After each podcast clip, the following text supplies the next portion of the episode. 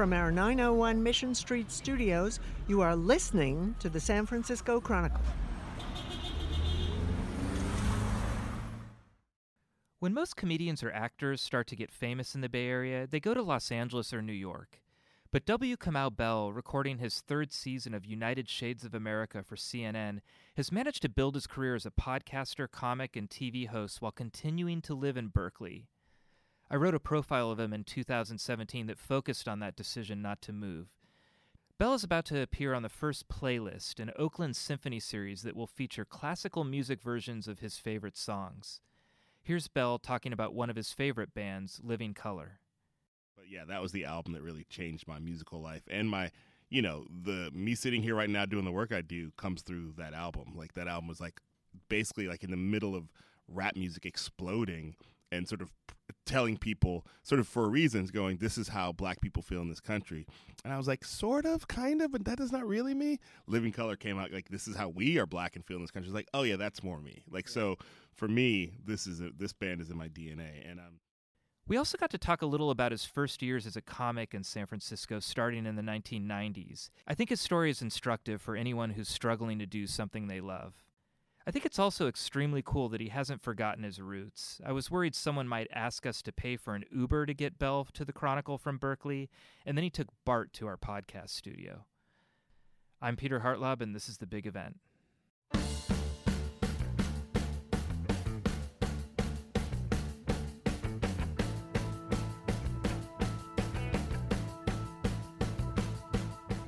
Welcome to The Big Event.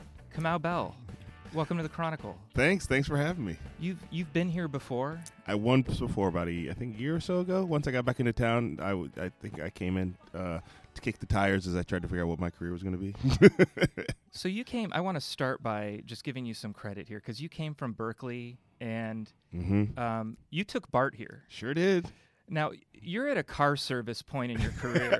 um, Mostly because I don't have a driver's license. So yes, I I, I, I kind of did the math the point that you arrived in San Francisco to the bell curve mm-hmm. becoming a big success and take that point to now, you struggled longer than you were a success. That's why I'm much. I'm still in my head the struggling guy. I mean, yeah. you know, which I think is probably healthy. Uh, you know, but I still, you know, because I'm still struggling with things I'm doing now, despite the fact that people go, oh, whatever, whatever people think. You know, you know, the, we won an Emmy, which was amazing, but now we have to make another season of the show. you yeah. know, so it's like, and I'm still struggling with how do I be a better executive producer? How do I be a better host on camera? How do I how do I get my vision executed better through the through the showbiz, through like the the so the, the, working machinations of show business? Yeah. So I'm still. You know, my wife would let you know. I'm still defining my every day. I'm like, oh God, how, you know. So that that hasn't changed at all. Um, we're going to talk about playlist, mm-hmm. which sounds like the most awesome opportunity that could come your way. It it's, uh, it's Oakland like, Symphony um, with Jazz Mafia. They're basically.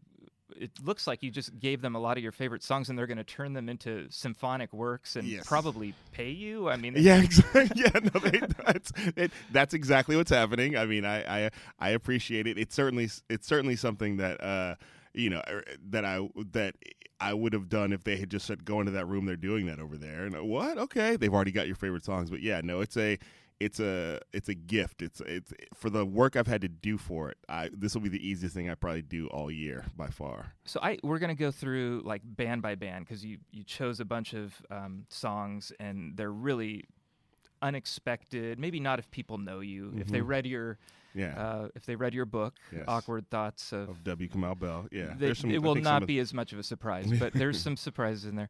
Um, before that, though, just to kind of put it in context, that f- you're at this point where a symphony will create works of your songs. I want to go back to the beginning, mm-hmm. and it's something that I, I wrote a profile of you last year, and it's a part that I kind of left out and I wanted to revisit, which mm-hmm. is sort of those first few years. Oh, yeah. um, you you told me you were not the guy that you were not the Eddie Murphy. You were not the guy that everybody no. said that guy's going to be famous. No, as I was like the I was like the uh, the NBA the guys who don't get drafted then have to walk onto teams and go to summer league. I was a summer league player for for way longer than I should have been. Basically, what what year did you come out here and kind of what was your? I came out know, here in like some like June of '97. Yeah. Uh, so if you if we go back to the bell curve, the bell curve didn't start until 2007. So that was 10 years of sort of just like like I was getting on and I was getting work. I started getting work probably a year or two into being here, but and so I, you know, I was a working comedian, but I was not making all of my money from being a comedian. So, uh, but you know, that doesn't mean that doesn't really mean anything. It just means what it means to you. You know, a lot of comedians don't want to go on the road. So, but yeah, I was, you know, I, was, had a peer group and I was in, I was felt solid within my peer group, but I wasn't one of the people who people like that guy's gonna be, he's gonna be something. I, my friend, my my peer group thought I was funny. We all thought each other were funny. We all helped each other, but uh, you know, but then other people, class like the class behind me started, and they all sort of sprung past us very quickly. Because I think we the the issue was, I mean, this is also we're gonna I'm not taking all the blame. We started a- after the boom. Yeah. So the business of comedy was broken, and we started before the internet. So there was no like, there was the DIY thing wasn't as easy to DIY. So you came in, you know, Patton Oswalt was here, Mark Maron were They had here. all- they I- had all gone. I, I I feel like I came here just as that ship had left. Like I heard all these sto- stories of Patton Oswalt, Vernon Chapman, uh, you know, Mark Maron, Janeane Garofalo, Dana Gould. Like they were all be they would all visit and people go, Look, they were once here. yeah. Uh, you know, when I was here, Arj Barker was still around, but he was touring a lot. Like the comics that we were like that that comic, he's the, the the kings of the scene, the kings and queens of the scenes. I would say is like Arj was around. Robert Hawkins, who doesn't get enough credit, uh, was was one of the kings of the scene. You know, like we're talking about comics who are still like like Clark Taylor, uh, David Allen Moss. Like these are you know comics who also were maybe stuck in that middle place. And then you said the next group came in. Is that like the Al Madrigal, Ali Wong? Ali Wong was like the next group after the next group, but uh, yeah, yeah.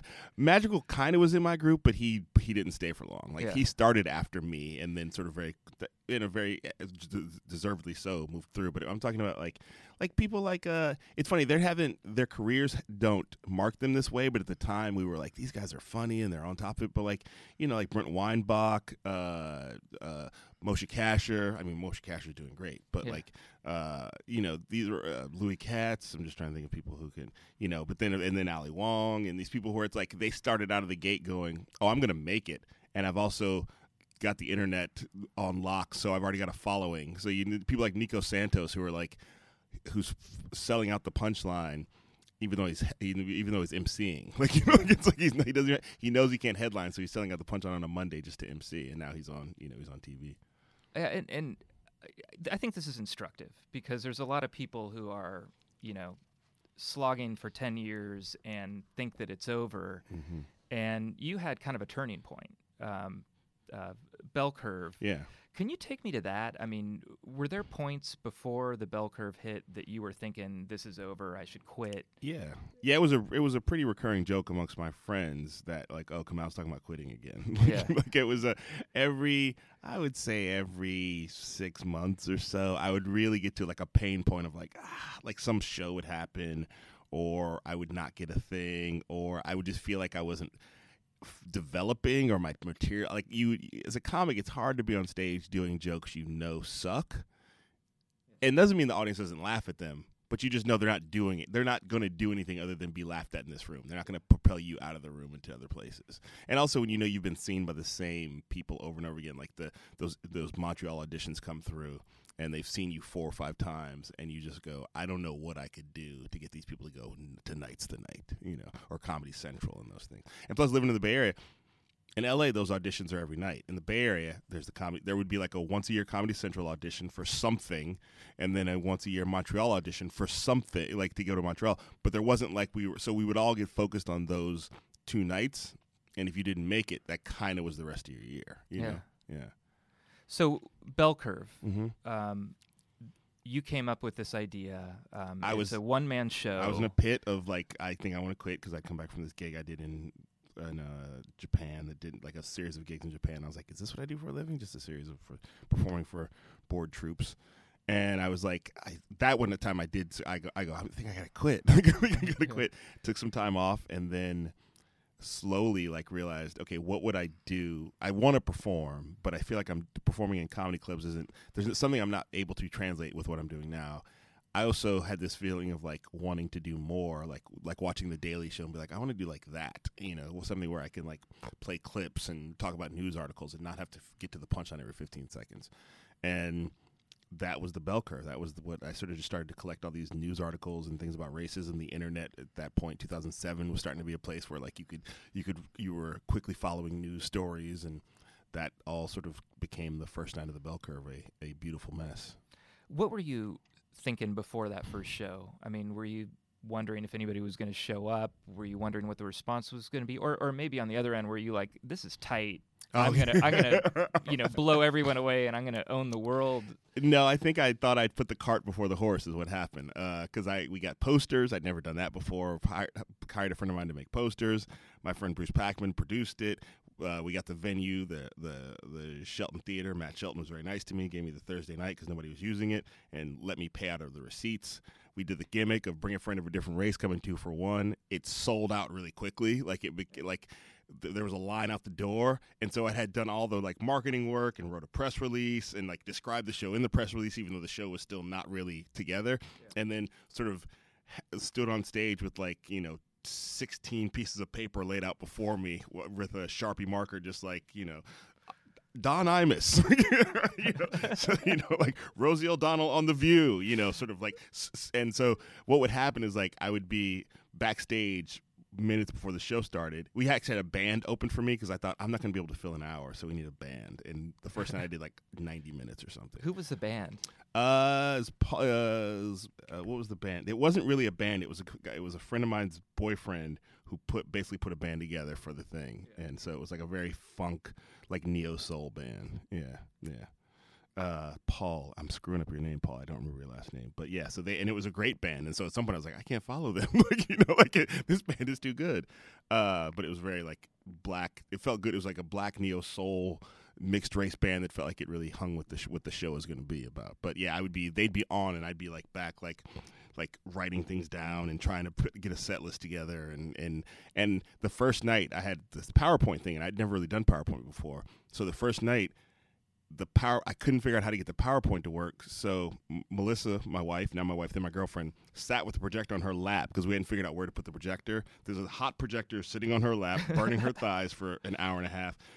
While the PowerPoint is like we couldn't get, we didn't know how to make it out of. It was like the presenter tools were on stage, so the thing I'm supposed to see that you're not supposed to see, and I'm like pointing. If you could see right here, and but it, people liked it, you know. Like it, it- I think the rawness. This has been the theory, the thing in my whole career. The raw people appreciate the rawness, and because it, felt very topical, and I think people knew that this was like sort of just a uh, like nobody knew what they were getting into, and so when when it was over, I felt like that's some of the best work I've ever done.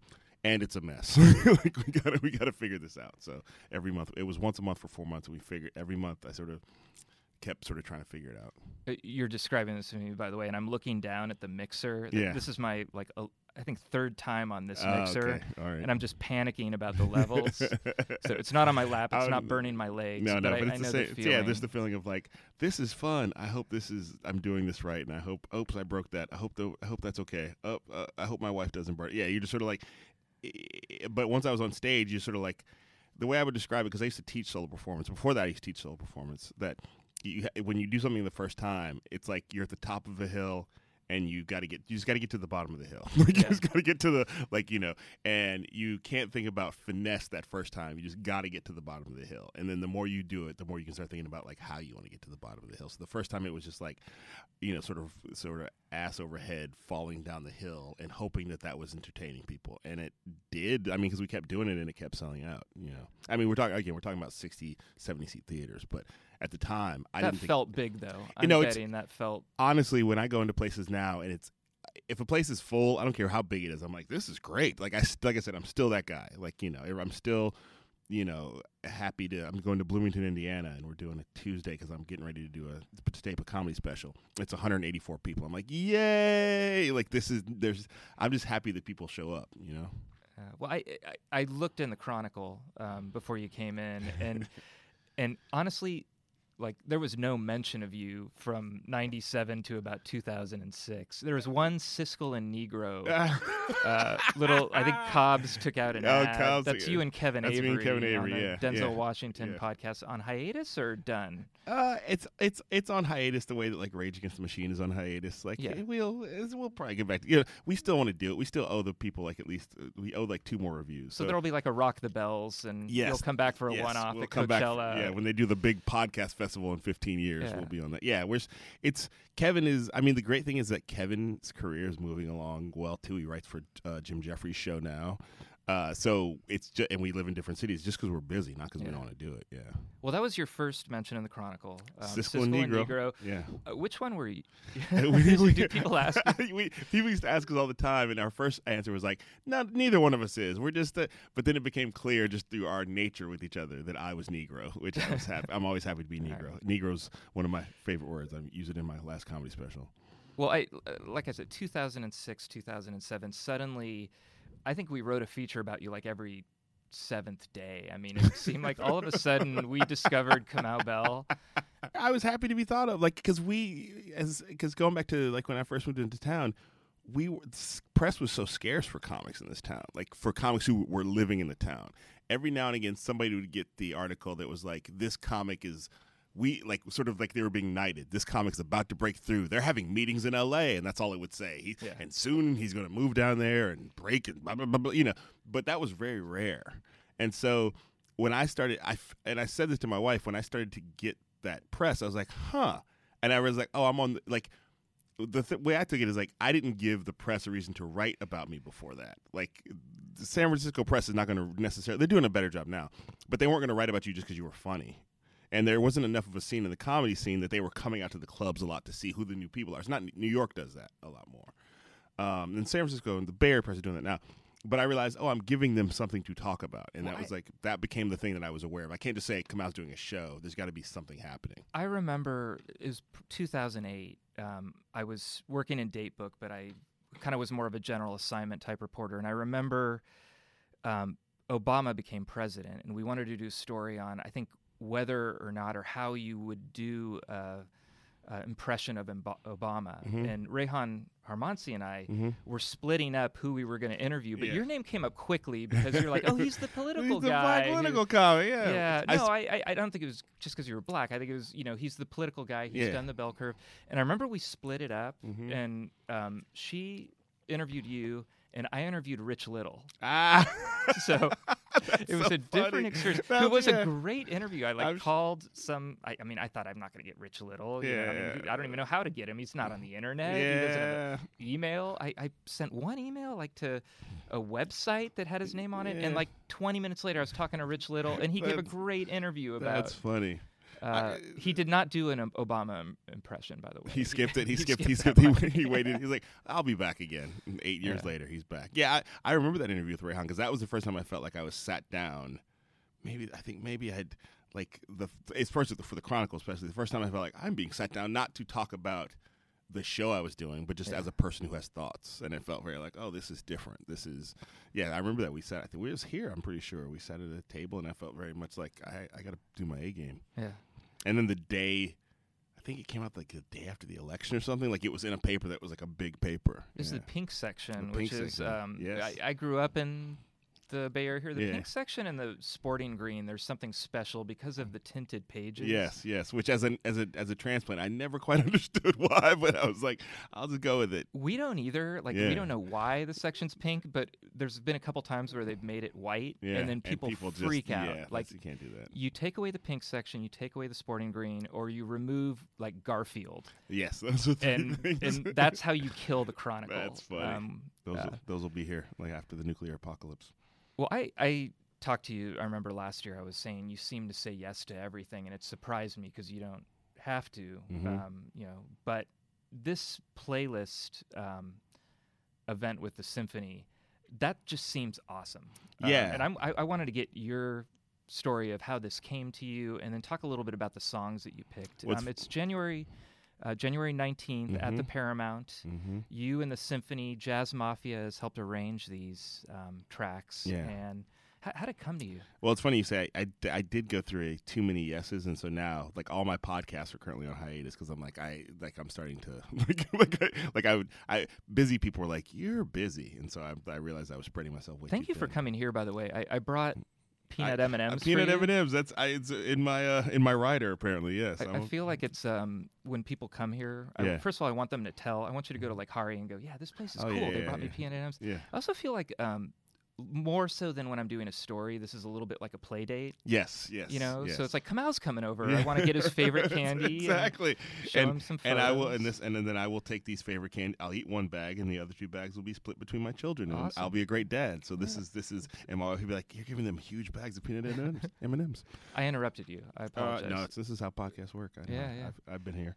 Uh, so yeah, so I've started to say no to a lot more things, or just be more, be more, be more careful because everything is a, a bigger lift than you expect it's going to be.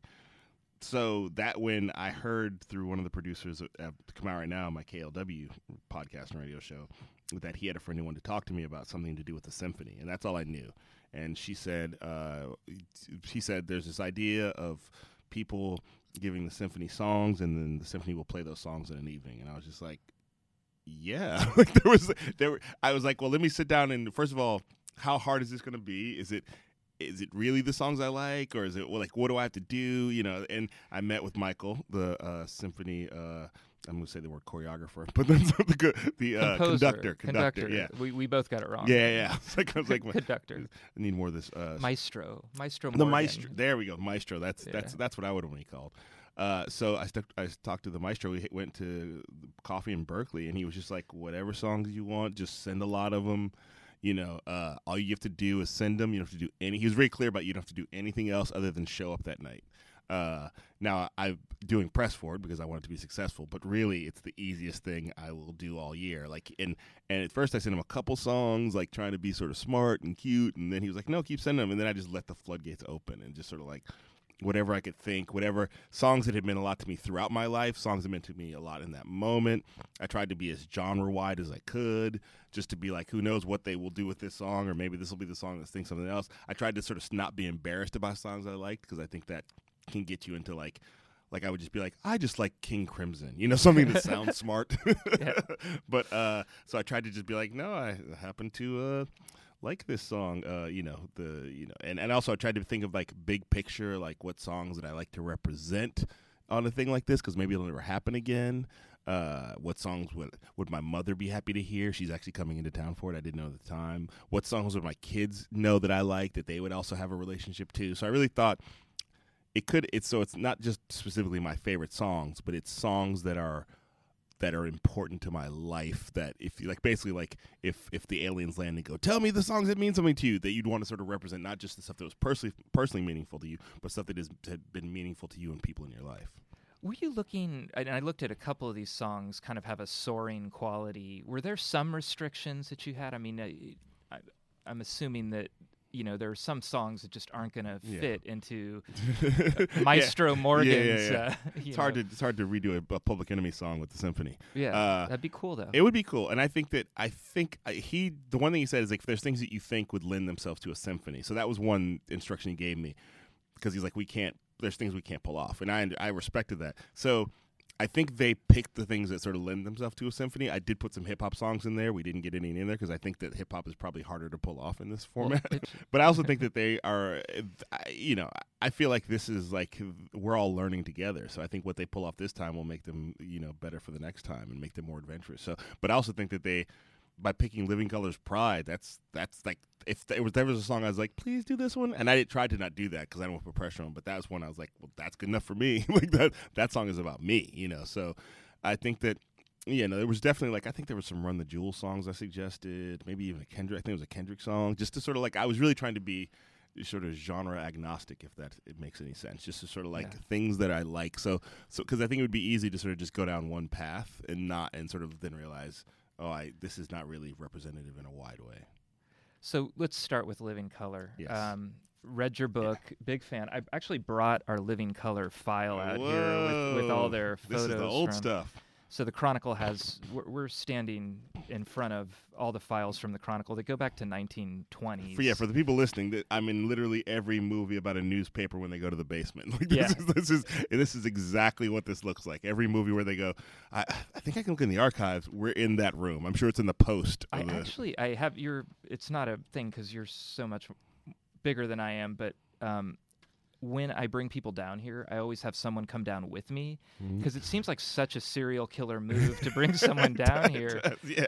um, Paula Poundstone was here, and I and I it, was on a Sunday because I did it right Oh. before her New Year's Eve show. So there was no one at the Chronicle. The building is empty, and I brought my wife Oh, that's that's to good. just sit there to make sure that she knew I wasn't going to kill her. That's a that's a good move. You're you're Um, thinking well. I think about that too. Like, yeah. like, you so Mari Carr, my editor, came down here Yes. uh, and took. and I know her, so I felt like okay, so this is. Yeah, I mean, I know you too, but it's just good to see friendly faces. Yeah, yeah. This is so. This is like the early Living Color. This is like maybe up through the Vivid era because these are all with Muzz Skillings, Muzz the Skillings, bass player who left. anything after um, probably Times Up, Mhm. nine, uh, like 95 to 96 and later, it's Mhm. going to be in our digital archive. There might be a photo here.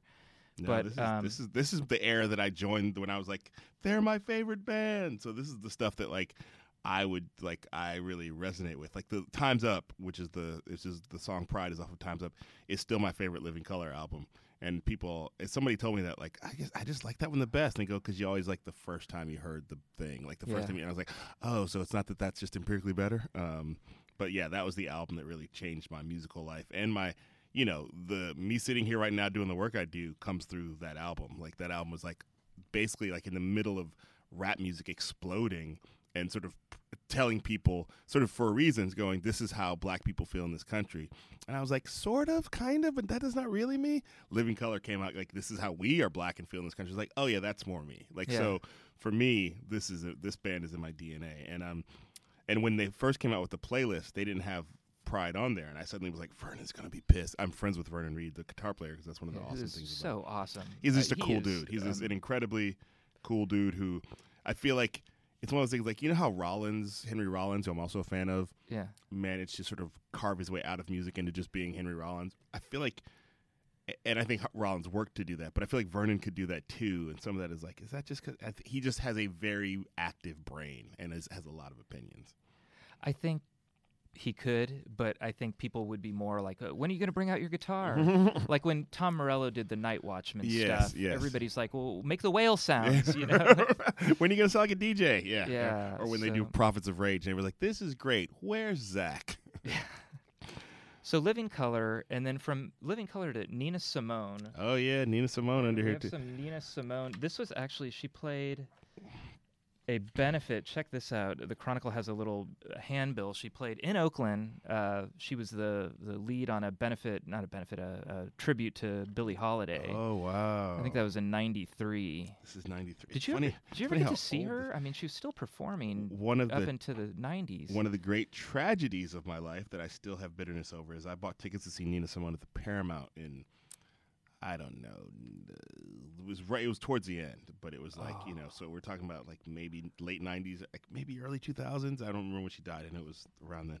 But and I had tickets. I was going to take my mom. This is my mom was living here. So yeah, it had to be early 2000s and I bought tickets and I'm going to go see Nina Simone. I've never seen her before. Because Nina Simone I hadn't I didn't know who she was till I moved to the Bay Area. I moved here in 97 and this woman uh, Gabrielle, we had you know worked worked in one of those places where like everybody gets to play one CD of music, and then they get, then it goes to the next person, and so she played Nina Simone, and you just hear Alabama got me so upset, Mississippi, goddamn, you're like, what is this alien person?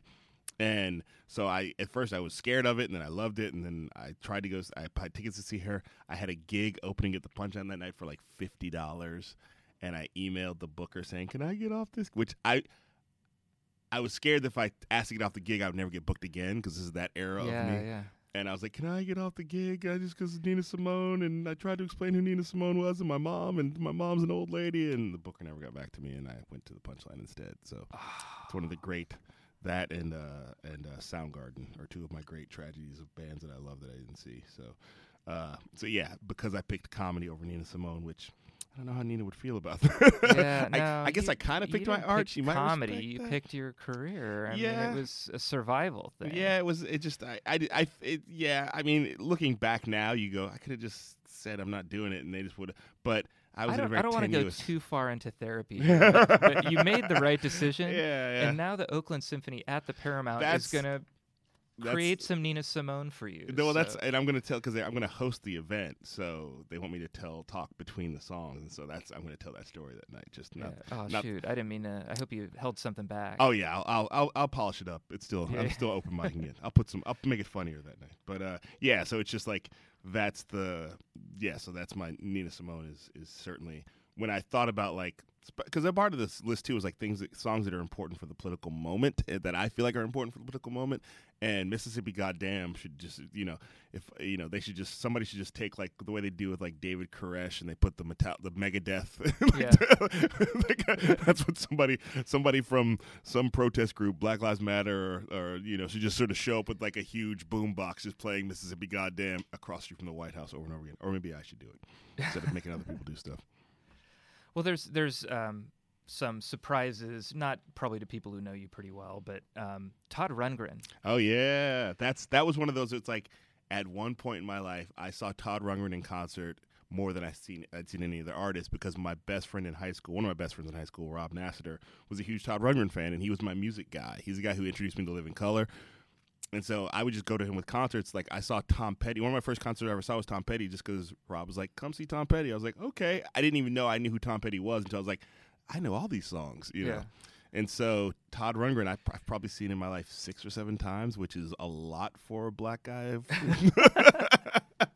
it's a lot for a white guy too, but yeah, I've seen him. I mean, I even saw him without Rob because I just like Todd Rundgren, and that song is a very Todd Rundgren's a guy who likes to play across genres a lot, and it's a very un Todd Rundgren song. And, and the song, is "I Love My Life," which is a very like gospel infused big band. I just felt like a symphony should be able to do that incredibly because it's a very big sounding, orchestrated song with a lot of singing. And they said they would have singers there, and it, and it also just.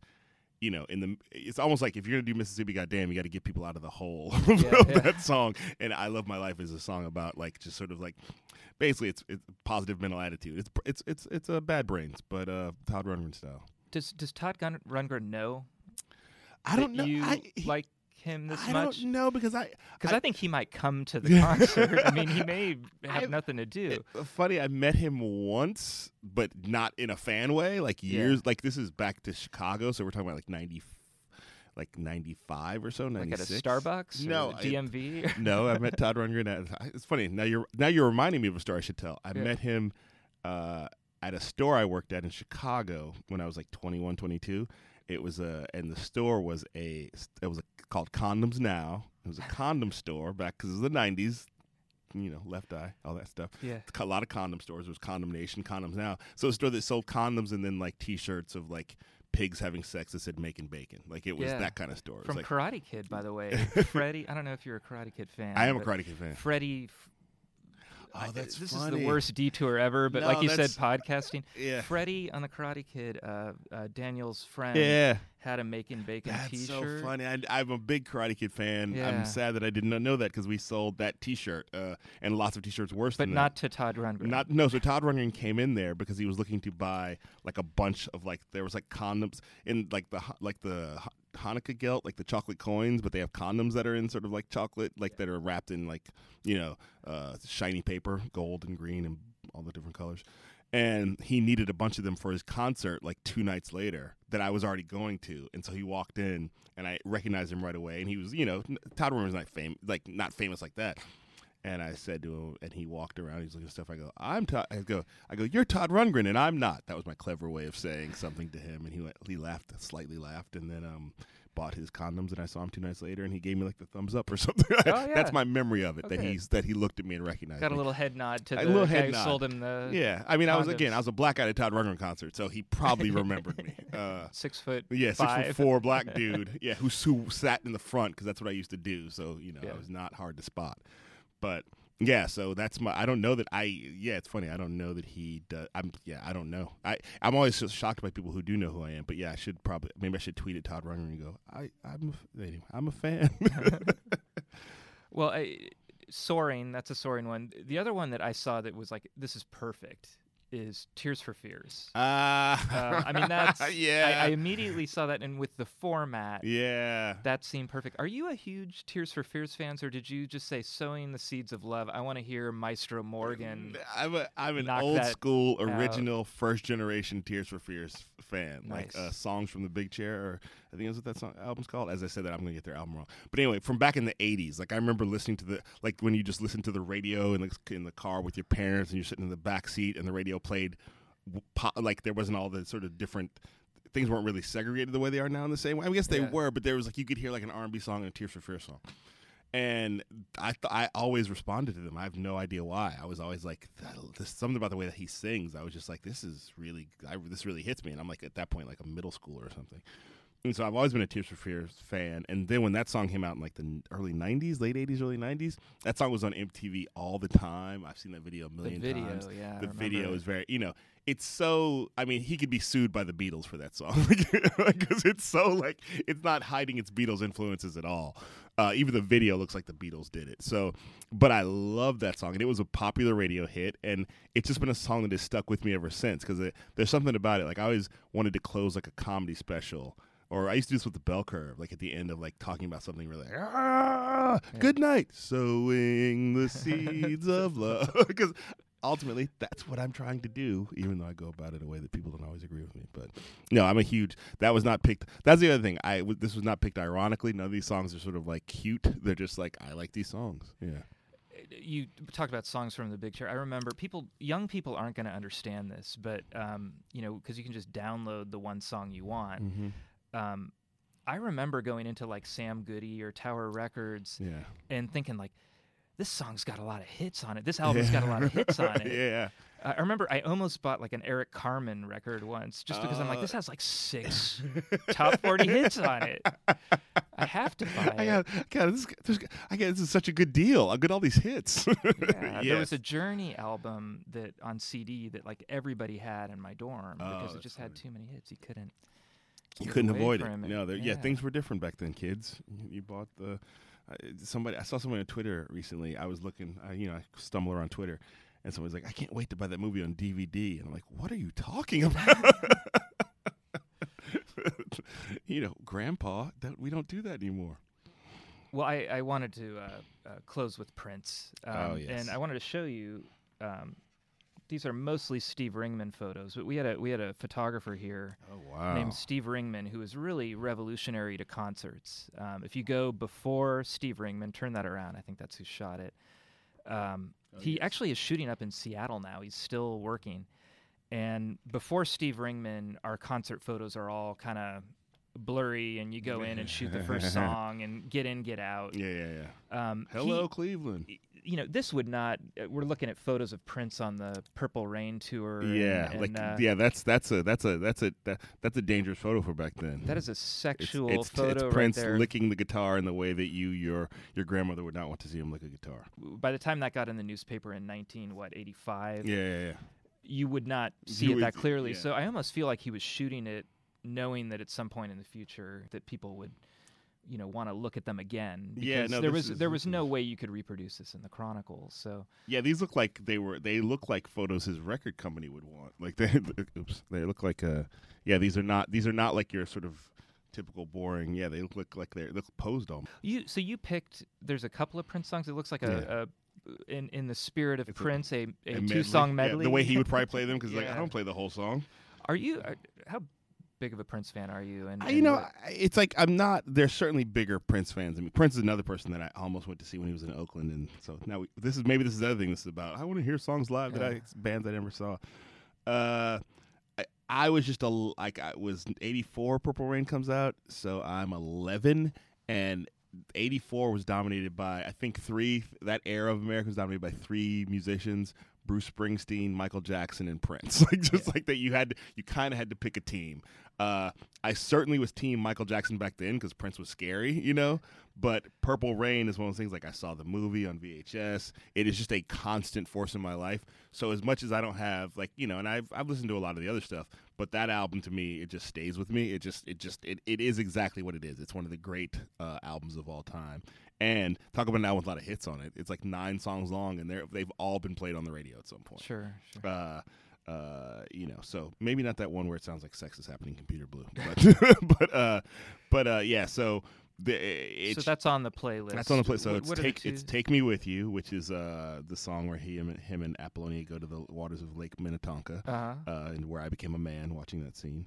And uh, and so that song really, I was playing the song a lot around the time I met my wife. I think before I met my wife, like it was just a song that I liked. I get caught in loops with songs, like where Yeah. I just I listen to the same song over and over again.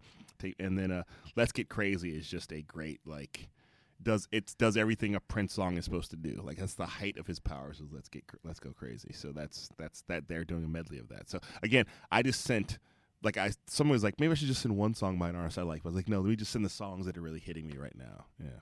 Did you float Darling Nikki to Maestro Morgan just to see what he would do? Or maybe if you float Darling Nikki and then you get the song you want? Yeah, yeah, yeah. No, I did. I, I, I have to go back and look at the email and see what all I sent, which I keep thinking like I should do that at some point because it was like sort of like I my memory is of that. I sent a few, then I sent a few more, and then I just was like, and somebody was like, I think we got it. Like Yeah. because you really could. You know, because for me, even looking at this playlist is about where I was at the time when I sent the playlist. Like, there would be other, there'd probably be other songs in there now if I was to sit down and go, what songs are hit? Like, some of the songs would be eternal. Like, I'm never gonna not put uh you know Nina Simone on there. There's no matter what my mood is, you're gonna get those Nina Simone songs. But like I think I was in a real Prince period at that point. Maybe it was around, I don't was around time he died. But anyway, I was in a I don't know that Prince would always be in that list, but it it was at that point. Cool. So January 19th. January 19th, um, tickets are going fast, and tickets are going I know people say that, but they're actually going fast. This podcast will be out tomorrow on a Thursday. So um, get them, everybody. get get your ticket. Um, Paramount. Paramount Theater in down beautiful downtown Oakland, more beautiful every day, which you know for for better or worse. Yeah, and then uh, you got other stuff coming up here at the Punchline. I mean, the punchline on uh yeah January 29th and 30th before I go to New York to shoot my next comedy special, and uh yeah, so and then you know I'm in I'm in Berkeley in the spring uh, at the at doing a thing for the, I think at the Zellerbach, but yeah, so I'm doing some st- I'd be which will probably be the new material I'm working on for whatever the next hour is. Yeah, and on C- CNN season. And on three, yes, oh yeah, United also Shades. season three of United Shades of America, where I'm in the middle of editing it. I was sending out frustrated emails this morning, like why, like the same thing we were talking about earlier. I don't understand why we can't do it the way that I want to do it. so yeah, so uh, still in the struggle, everybody. But season three United Shades, I'm super excited about once we get it into the right shape. W. Kamau Bell, thank you for taking BART into the Uh, it's, it's fun to do. It's fun taking to the time. Take and, the time, and uh, I'm taking the M and M's. take the M&Ms. This is the sound of me taking the M and M's. Everybody, I was gonna leave them, but then I realized my daughter will think I'm, my daughters will think I'm a hero. So No, I, I got those for you. When the next person comes in, I'll get them Snickers or Yeah. whatever. a little of a stalker thing going on with That's, my. that's my I understand. can- We yeah. the internet is great for that. What is the candy they like? You know. yeah. All right. Thank you, sir. The big event. Thank you for listening. W. Kamau Bell. Thank you. Darling, it's 2 a.m. and it's time for closing. The cops, they're all sideways, and I think every You've been listening to the San Francisco Chronicle. Thank you to everyone who's been listening. We've been getting a really great response to these podcasts. If you're enjoying them, please rate and review on iTunes or other streaming services. Our executive producer is Fernando Diaz, and editor in chief is Audrey Cooper.